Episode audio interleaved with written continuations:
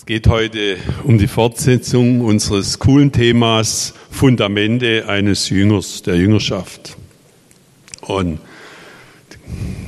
Christian hat ja schon vorletzten Sonntag gepredigt über Vaterherz Gottes und auch ein bisschen angerissen das Thema Identität und auch hat er mich gefragt, ob ich da nochmal weitermache bei dem Thema. Und äh, ich habe geguckt in meinen Unterlagen, tatsächlich habe ich schon 2018 über das gleiche Thema hier gepredigt. Wer bin ich in Christus? Sehr wichtiges Thema. Dürfen wir nie vernachlässigen. Es ist ganz wichtig, dass wir das wissen. Damals habe ich anhand des Epheserbriefs über das Thema gepredigt. Wenn jemand also nochmal so richtig lesen möchte, authentisch aus dem Wort Gottes heraus, was sagt Gott in seinem Wort über mich? Was ist seine Sicht über mich als Mensch, als sein Kind, als ein Jünger? Lest Hebräer, äh, Epheserbrief, Kapitel 2, 3 und 5 in etwa sind es. Das ist nicht so viel zu lesen. Da kriegt ihr das nochmal direkt aus dem Wort Gottes. Das wäre gut. Aber heute baue ich es ein bisschen anders auf. Ja? das Thema unserer Identität. Und fang mal an mit einem Erlebnis. Wir waren, Hanna und ich, ein bisschen wandern noch, haben so eine Corona-Fenster ausgenutzt, wo wir da nach Österreich fahren konnten. Ein schönes Hotel. Und war sehr cool. Und am ersten Abend hatten wir einen Sitzplatz reserviert im Restaurant. Hat das Feuer ge bratzelt und sehr schöne Atmosphäre. Und ganz toller Tisch neben uns war noch frei. Dann kamen die Leute, die diesen Tisch reserviert hatten, so in bester Lage. Und das war eine ja, schöne Frau, ich glaube blond, Hanna, du weißt noch, ein bisschen größer, jedenfalls auffällig, mit einem Gefolge umgeben. Also, es war sofort klar, das ist jemand Wichtiges. Eine VIP, eine very important person. Und die Leute im Hotel haben das gecheckt, die Österreicher. Wir haben sie leider nicht gekannt. Pech für uns. Aber sie tat so, als müsste man sie kennen. Sie lief noch so an der Hanna vorbei und hat so praktisch schon aus ihrer Position heraus so wohlwollend gegrüßt. Sie dürfen mit mir im gleichen Raum sitzen heute. Muss jemand ganz Wichtiges gewesen sein, weil das ganze Hotelpersonal, Leute, die wir nie gesehen haben, kam plötzlich raus und boah, hallo, Frau sowieso und so hin und her. Ja, sie konnten auch bloß was essen.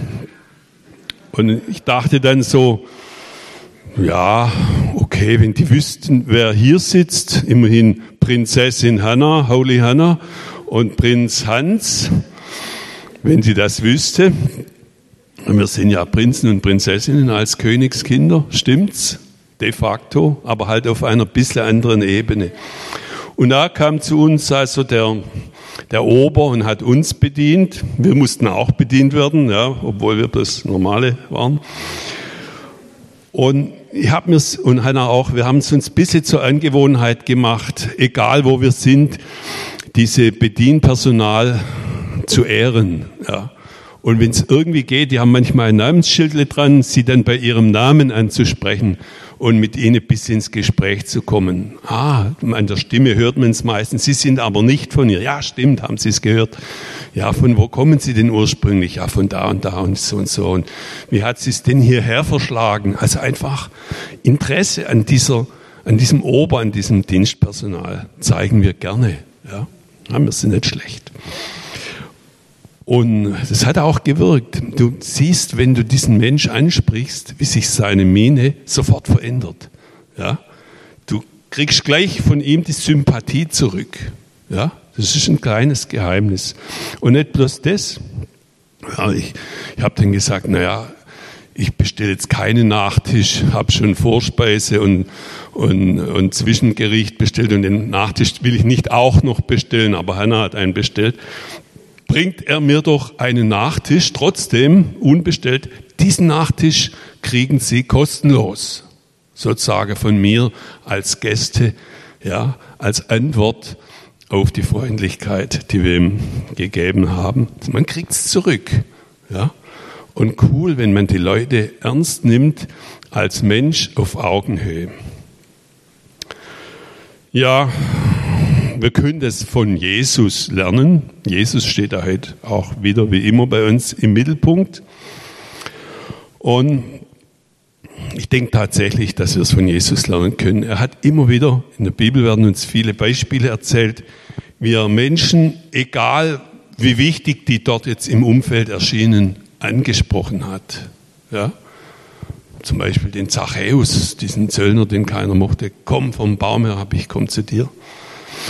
Und dann, weil wir ja bei Jüngerschaft sind, kommen wir nachher gleich zu der Geschichte, wo er seine Jünger beruft und die dann als ganz normale Fischer in Kapernaum oder so rund um den See Genezareth sich zusammensucht, sie erkennt und anspricht. Und jetzt kannst du die nächste Folie geben. Man fragt sich, wie kommt es, dass Jesus so eine Art hat, dass er den Menschen so viel ja, Ehre, Wohlwollen, Wertschätzung entgegenbringen kann. Das ist ganz einfach. Jesus kommt einmal aus einer guten Familie, Josef und Maria, aber sein Vater im Himmel, ja, er ist ja der Sohn Gottes, er hat zu ihm gesagt, dass er ihn liebt. Und ganz deutlich in Matthäus 3, Vers 17 ist schon die Geschichte überliefert. Na, vielleicht noch vor dieser Geschichte. Schon bei seiner Geburt kamen Engel und haben gesagt, das ist ein wichtiges, mein Kind, das hier gegeben ist für euch zum späteren Heiland und Erlöser. Und dann bei seiner Taufe, er ließ sich taufen bei seinem Freund Johannes dem Täufer, ging dahin und dann lesen wir Matthäus 3, da tat sich der Himmel ihm auf und er sah den Geist Gottes wie eine Taube, Taube herabfahren und über sich kommen. Und siehe, eine Stimme aus dem Himmel sprach, dies ist mein lieber Sohn, an dem ich wohlgefallen habe. Dies ist mein lieber Sohn, an dem ich wohlgefallen habe.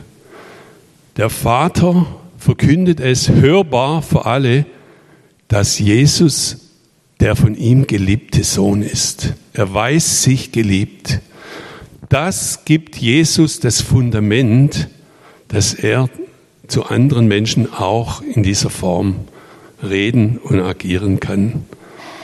Jesus weiß, dass sein Vater ihn liebt und ihn cool findet, Wohlgefallen an ihm hat, kann man auch als cool finden bezeichnen. Ich hoffe und ich wünsche für euch, dass ihr einen Vater habt oder hattet oder Mutter, die euch solche Worte sagen können oder wenn ihr selber welche seid, dass ihr es bei euren Kindern tut. Immer wieder. Lobt sie, sagt ihnen. Nennt sie bei ihrem Namen.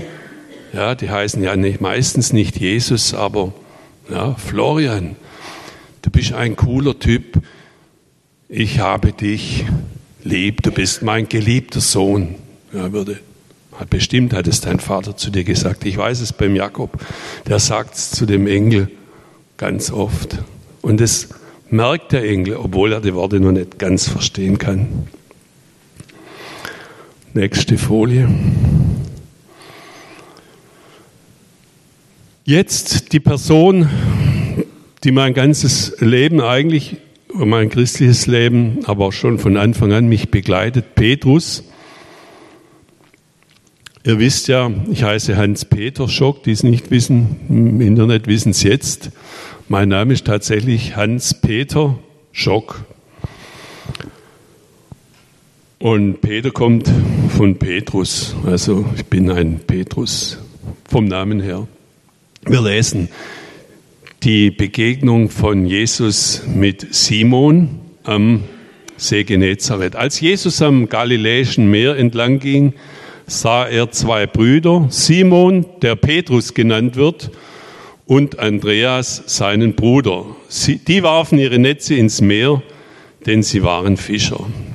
Und er sprach zu ihnen, kommt, folgt mir nach, ich will euch zu Menschenfischern machen. Oder andere Übersetzungen in Johannes, als Jesus ihn, den Simon, sah, sprach er, du bist Simon, der Sohn des Johannes. Du sollst Kephas heißen, was übersetzt heißt Fels. Jesus sieht ihn und spricht ihn bei seinem Namen an. Es gehen die Meinungen auseinander, ob er ihn schon gekannt hat, weil er war ja wahrscheinlich ein Jünger des Johannes des Täufers schon vorher. Und Jesus war ein guter Freund von Johannes des Täufers, aber spielt jetzt keine große Rolle in diesem Zusammenhang. Aber eine Rolle spielt, dass er ihn mit seinem Namen, den ihm seine Eltern gegeben haben, anspricht. Simon, Sohn des Johannes. Das wäre in Schweden, würden sie sagen, Johannes Sohn. Ne? Das ist ja auch heute noch üblich, dass man als zweiten Namen den Namen seines Vaters oder seiner familiären Herkunft trägt. Das wäre bei mir Schock. Ja, bei uns sagt man nicht Friedrichsohn, mein Vater hieß Friedrich Schock. Ich wäre dann Hans-Peter Schock, also Sohn des Schock. Ja. Und aber jetzt, du sollst Kephas heißen. Das sagt er gleich ganz am Anfang zu ihm. Das habe ich auch jetzt erst beim Bibelstudium gecheckt, dass Jesus schon bei der ersten Begegnung mit Simon, dem Sohn des Johannes, ihm die Namenserweiterung gibt. Seine Identität aus der Sicht Gottes in ihn hineinspricht. Seine Identität ist tatsächlich erst Simon, der Simon, wie er genannt wurde, der Fischer, der hier nicht studiert hat, der auch, wie wir in der Bibel lesen, nicht besonders gut war im Reden schwingen. Es kam dann später, als der Heilige Geist über ihn kam. Aber er muss wohl ein cooler Typ gewesen sein, auch. Das merken wir auch. Bisschen unbeherrscht und so. Aber Jesus hat in ihm gesehen, was er eigentlich ist, was seine Identität aus der Sicht Gottes, aus der Sicht Jesus ist, ist ein Fels, Kephas. Und tatsächlich, später merken wir, dass das auch so ist, dass dieses Wort von Jesus, was er in ihn hineingelegt hat, sich erfüllen wird. Ganz am Anfang ist die Frage, wir sehen im Leben des Petrus nicht nur Felsformationen, wir sehen durchaus auch Abbrüche, Widersprüche, schwierige Situationen.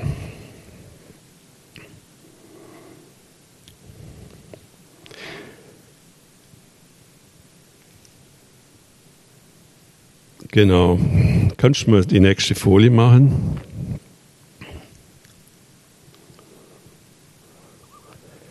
Dann ging es los, die Aufgabe, die da war, werdet meine Jünger, werdet Menschenfischer, hat Petrus angenommen, zusammen mit seinen Freunden, wurden sie Jünger von Jesus. Sie haben den Ruf gehört und befolgt und haben ihre Fischernetze getauscht gegen den Job, Menschen zu fischen.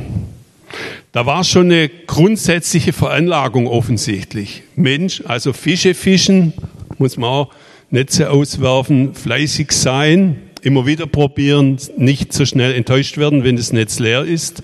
So ist es ja bei uns auch, bei den Menschenfischern. Ja. Und man muss auch ein bisschen mutig sein, man muss auch bei Stürmen raus auf den See. Also gibt es irgendwo wahrscheinlich schon eine Grundkonstellation, warum so ein Fischer eigentlich auch ein guter Evangelist nachher werden könnte. Bisschen hartgesotten, vielleicht auch ein bisschen humorig, Eugen, ne? so ein bisschen ein cooler. Nicht so sehr kopflastig. Er hat ja keine so kopflastigen Leute rausgesucht. Und Petrus, das wissen wir, der hat Ecken und Kanten. Und in seinem Leben als Jünger war er nicht immer erfolgreich. Er hat er auch komische Fragen an Jesus gestellt, wo Jesus dachte, was ist das jetzt wieder für eine Frage?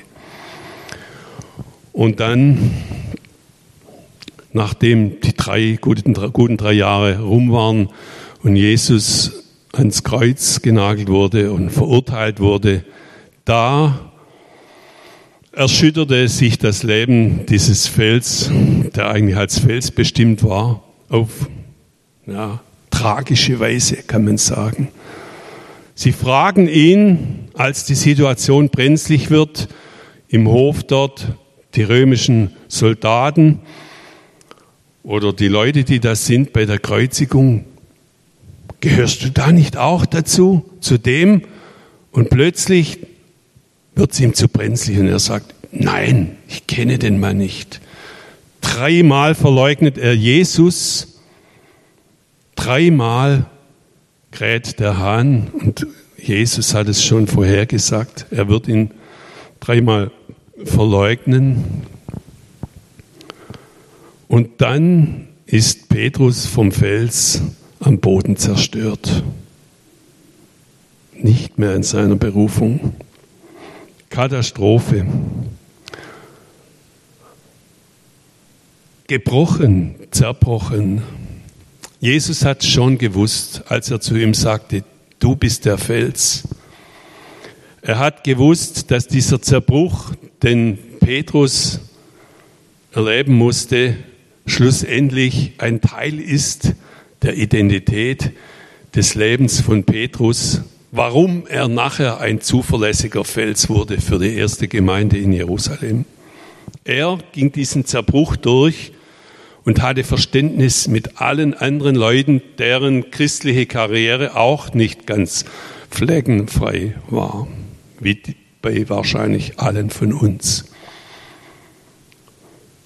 Und da kommt diese Situation, nachdem Jesus schon gestorben war und wieder auferstanden war, ist er ja noch mal einige Wochen mit den Jüngern zusammen gewesen und hat dann den Simon in einem Gespräch nochmal angesprochen. Übrigens interessant, ich lese es euch, spricht er zum dritten Mal zu ihm, also dreimal hat er ihn angesprochen, Simon, Sohn des Johannes, hast du mich lieb?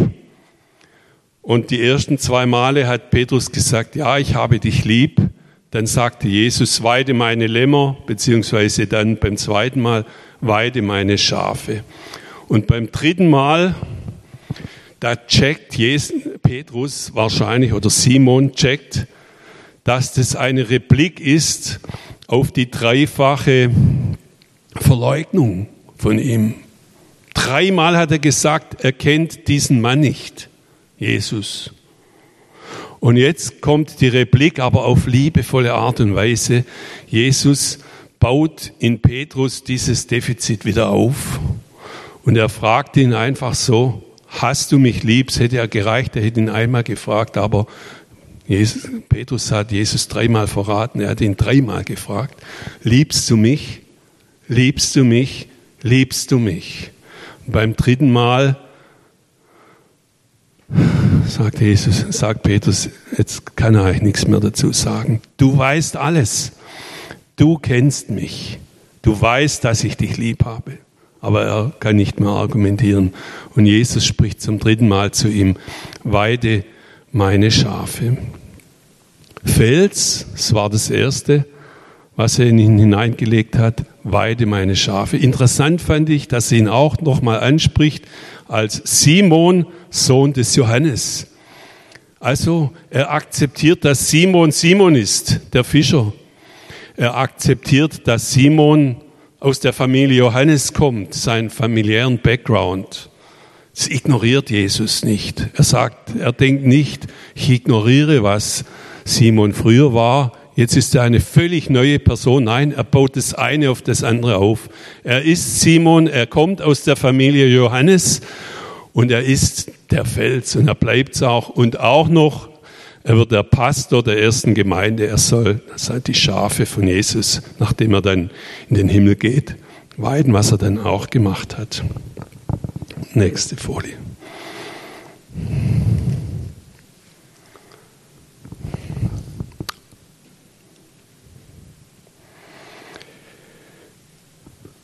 Jesus ging also in den Himmel, hat sie vorher eingesetzt, hat gesagt, wartet, bis ihr mit dem Heiligen Geist erfüllt werdet. Das haben sie gemacht. Sie haben gewartet in Jerusalem. Dann kam der Heilige Geist und hat die Jünger, wahrscheinlich allen voran oder mit dabei, gibt es jetzt ja keine Wertunterschiede, den Petrus erfüllt, verwandelt, den, aus dem Petrus, der nicht so wortgewandt war, plötzlich einen Erweckungsprediger gemacht. Wir wissen Apostelgeschichte 2, er hat gepredigt in einer Klarheit, in einer Deutlichkeit, in einer Weisheit und vor allem in einer Kraft, die nur von Jesus durch den Heiligen Geist in ihn hineingelegt sein konnte. Die Leute haben es gemerkt. Was ist jetzt mit dem Petrus passiert? Es ist ja plötzlich doch ein Fels. Die Identität, die Jesus in ihn von Anfang an gesehen hat, sein Potenzial, was er in ihn hineingesprochen hat, das hat Formen angenommen. Das wurde Wirklichkeit. Und jetzt, kurz danach, kurz nach dieser Pfingstgeschichte, schon in Apostelgeschichte 3, also eines der ersten Erlebnisse, was berichtet wird mit Petrus, wo er unterwegs ist mit Johannes. Das finde ich so stark.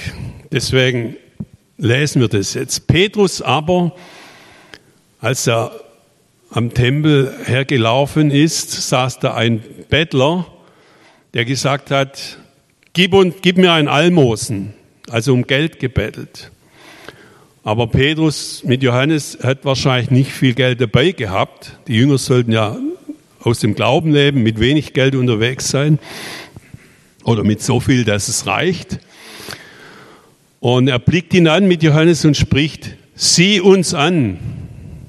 Und er sah sie an und wartete darauf, dass er etwas von ihnen empfinge. Geld. Petrus aber sprach, Silber und Gold habe ich nicht, aber was ich habe, das gebe ich dir. Im Namen Jesu Christi von Nazareth steh auf und geh umher. Und er ergriff ihn bei der rechten Hand und richtete ihn auf. Und der Geheilte lief dann umher im Tempel und lobte und pries Gott. Ein gigantisches Ereignis, finde ich, zumal den alle Leute gekannt haben. Es war öffentlichkeitswirksam. Was lernen wir daraus? Petrus weiß, wer er ist und wer er nicht ist. Er kennt seine Identität. Er ist ein Jünger von Jesus, der alle Macht hat, einen Krüppel, einen Gelähmten zu heilen, einen Blinden wieder sehen zu machen. Und der zu ihm gesagt hat, oder zu denen, zu den Jüngern, in meinem Namen könnt ihr die Menschen heilen, wenn es angesagt ist. Ja? Und so war es auch. Er hat gewusst, ich bin nicht ein reicher Typ, der jetzt mit Geld um sich werfen kann und Almosen gibt, aber was ich habe, was ich bin, das bin ich, was ich habe, das gebe ich dir in der Vollmacht des Namens Jesus, meines Herrn, meines Meisters als Jünger, darf ich dir zusprechen, steh auf und geh herum. Und das hat funktioniert. Der Krübel ist aufgestanden und herumgelaufen.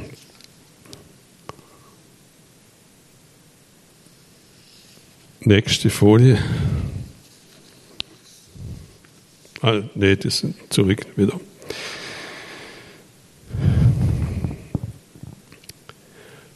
Ja, ich habe noch gestern was erlebt. Das passt jetzt rein noch. Das möchte ich euch sagen zu, diesen, zu dieser Herkunft und äh, auch zu der Identitätskrise. Ich denke bei Petrus, als Jesus ihn so gefragt hat, ob er ihn liebt, und auch schon vorher, als er ihn verleugnet hat, wusste Petrus nicht mehr so richtig, ob er überhaupt wert ist, ein Jünger zu sein. Könnt ihr euch vorstellen. Und vielleicht geht es dem einen oder anderen von uns auch so, dass er so ja, jetzt im Gottesdienst vielleicht nicht, aber irgendwann zu Hause in bestimmten Situationen, wo du bist und du denkst, ich bin ja gar kein wirklicher Jünger von Jesus. Und du zweifelst an deiner Identität. Und da gibt es einen, der diese Zweifel schürt. Das ist der Satan, der Lügner. der dir dann einreden möchte, du bist ja gar nicht der, den du in der Gemeinde vorgibst. Guck mal hier, da hast du versagt, das sind deine Fehler. Und hier und hier und hier, so einer nennt sich Jünger. Das ist ja unmöglich. Und du denkst, ah, du hast recht. Oh, ich weiß nicht mehr, ob ich in den Himmel komme. Oder du hast irgendwas, äh, was dich immer wieder trifft, ein Fehler, dem du immer wieder erliegst. Und du denkst, nein, ich bin es nicht wert, ein Jünger zu sein. Und es finde ich cool, dass wir ein Beispiel in der Bibel haben von dem Petrus, der auch diese Fehler hatte. Und dass Jesus trotzdem, ja, die Liebe in seinem Herz gesehen hat. Er sieht tiefer, er sieht in das Gesicht, in den Mensch, in das Herz hinein und er weiß, ob tief in dem Herz etwas ist, das sagen kann, ich liebe dich, Jesus. Egal, wo ich gerade stehe, auch in meiner Identitätskrise, wenn ich auch nicht weiß, wer ich gerade bin, aber tief innen drin kann ich trotzdem sagen und ich sage es, ich liebe dich, Jesus. Du kennst mich, du siehst mich, du weißt es. Gestern waren wir auf dem Friedhof. Ist ja Totensonntag und äh, mein Vater, Friedrich Schock, den ich vorher schon erwähnt habe, spielt ja eine Rolle bei dem Thema Identität. Der Vater die Herkunftsfamilie prägt einen. Das ist ganz klar. Da kannst du dagegen kämpfen, machen, was du willst. Oder du nimmst es einfach an, das ist von Gott so vorgesehen. Die Väter und die Mütter, das Erbgut geht in die Kinder rein. Ein Teil unserer Identität ist im Erbgut festgelegt. Wir sind, wer wir sind, weil wir diesen Vater und diese Mutter haben. Und auch in diesem Umfeld aufgewachsen sind. Also ich bin in einer Unternehmerfamilie aufgewachsen, geistlich auch, bekehrt, schon sehr speziell. Das finden nicht alle Leute ganz toll, aber ich stehe dazu, komme ich her, ist meine Identität. Also gestern haben wir den 90. Geburtstag meines Vaters gefeiert, der vor drei Jahren gestorben ist. Mein Onkel war dabei, so über 80-jährig, ich bin noch nicht ganz 80, aber war eigentlich ganz gut. Und dann saßen wir nachmittags noch zusammen bei Zwiebelkuchen und Salzkuchen, war sehr nett. Und wir haben ein paar von seinen Gedichten angehört. Und während wir da sitzen, sein Lieblingslied haben wir gesungen, haben uns erinnert, seinen Geburtstag im Prinzip gefeiert, als wäre er noch ein bisschen da, ihn gewürdigt. Da ruft einer an, früherer Mitarbeiter, der war, glaube ich, Verkaufsleiter von irgendeinem Verkaufsbereich. 87 ist er jetzt schon. Ruft meine Mutter an. Ah, heute ist doch der Geburtstag Ihres Mannes. Drei Jahre nach dem Tod ruft dieser frühere Mitarbeiter am Geburtstag seines früheren Chefs an. Bei meiner Mutter. Schon mal sehr bemerkenswert. Sie wissen ja, sie hat auf Lautsprecher gestellt, wir haben alles mitbekommen, was der Mann gesagt hat. Sie wissen ja, wie sehr ich Ihren Mann, also meinen Vater, geschätzt habe. Also hat er geschwärmt. Und wissen Sie, als Beispiel, warum ich ihn so geschätzt habe, will ich Ihnen jetzt eine Geschichte erzählen. Okay, das ist die Geschichte von dem Mann, der in der Firma beschäftigt war. Muss wohl schon auch gläubigen Hintergrund gehabt haben. Ich glaube, mein Vater war per Du mit dem. Der kam dann eines Tages, die Geschichte ist in der ganzen Firma bekannt geworden, deswegen ist das jetzt auch kein Geheimnis und der Mann ist auch schon tot, der andere. Der kam eines Tages zum Chef, also zum Friedrich, zu meinem Vater und hat gesagt, Chef, ich muss kündigen. Ja, warum? Ja, ich, ich kann nicht mehr hier arbeiten. Wieso? Was ist los? Ja, also meine Vergangenheit hat mich eingeholt. äh, ich bin ein Verbrecher. Ja, ich muss in Knast. Ich wurde jetzt zu Knast verurteilt. Und er wurde zu Knast verurteilt und ist auch eingefahren, weil er bei einem Raubüberfall oder Banküberfall dabei war und geschnappt wurde. Ich glaube, er war Fahrer, also fürs Fluchtfahrzeug. Es waren noch ein bisschen mildernde Umstände. Und dann haben sie ihn geschnappt und nach der Verhandlung, wie gesagt, ging er Knast. Dann hat mein Vater zu ihm gesagt, nennen wir ihn Andreas. Andreas, das ist okay. Sitzt du deine Schuld einfach ab? Tust Buße, sitzt deine Schuld ab und danach kommst du wieder und du kriegst wieder den gleichen Job wie den, den du jetzt hast. In dem Andreas, nennen wir ihn, hat sich was verändert. Er hat Wertschätzung erfahren. Jeder von uns hat ja irgendwo Dreck am Stecken. Ja, also ich kenne keinen, der keinen Dreck am Stecken hat. Ich auch übrigens. Ja, also wir, die da predigen, sind da kein Pfennig besser wie die anderen, die zuhören. Aber es gibt da einen, der sieht ein bisschen darüber hinweg, wie jetzt in diesem Fall mein Vater, der hat den Mann geschätzt, der hat auch das Potenzial gesehen, was in dem drin war. Und dass, wenn der jetzt in Knast so und so lang, es war sicher nicht bloß ein paar Wochen, einfährt, hinterher kommt er wieder, er wird einen dankbaren und guten Mitarbeiter bekommen. Ja? Und so war es. Dieser Mann hat seine Strafe abgesessen, kam zurück, wurde wieder eingestellt, hat sich bewähren können, war äußerst dankbar, war einer der allerbesten Mitarbeiter, die wir überhaupt hatten, wurde deswegen auch befördert, wurde Abteilungsleiter, Verantwortung bekommen für Personal und zum Schluss wurde er Betriebsratsvorsitzender und hat seinen Job gut gemacht. Er hat mit dem Rest seines Berufslebens dieses Vertrauen total zurückgegeben. Ich würde sagen, mehrfach zurückgegeben. Das habe ich jetzt eingebaut, weil das gestern live passiert ist, diese Geschichte, und weil diese Geschichte diesen Mann dermaßen beeindruckt hat. Das war das, was ihn am meisten beeindruckt hat. Und das finde ich auch für uns interessant, dass wir, wie Jesus in Petrus, diese Identität Gottes, diese göttliche Sicht über den Mensch in Menschen, mit denen wir zusammenkommen, hineinlegen können und sollen. Das ist eine unserer Aufgaben als Jünger von Jesus, dass wir andere Leute so behandeln, wie Jesus uns behandelt hat.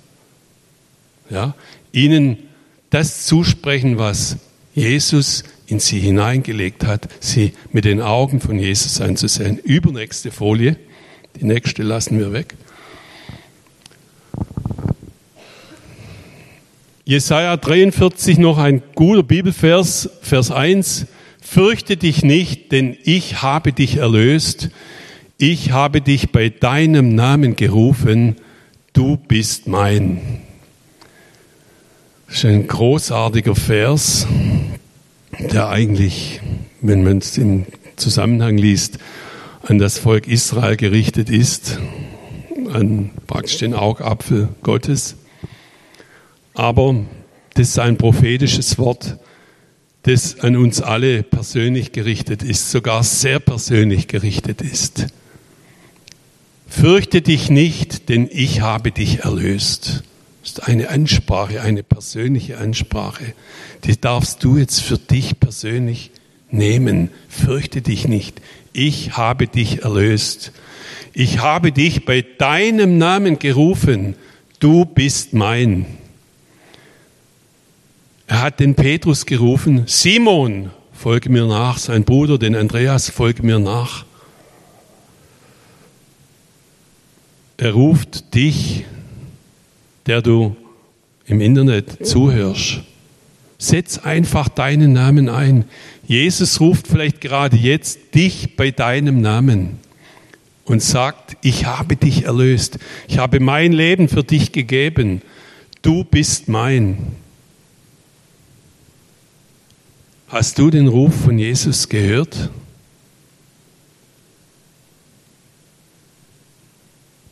Amen.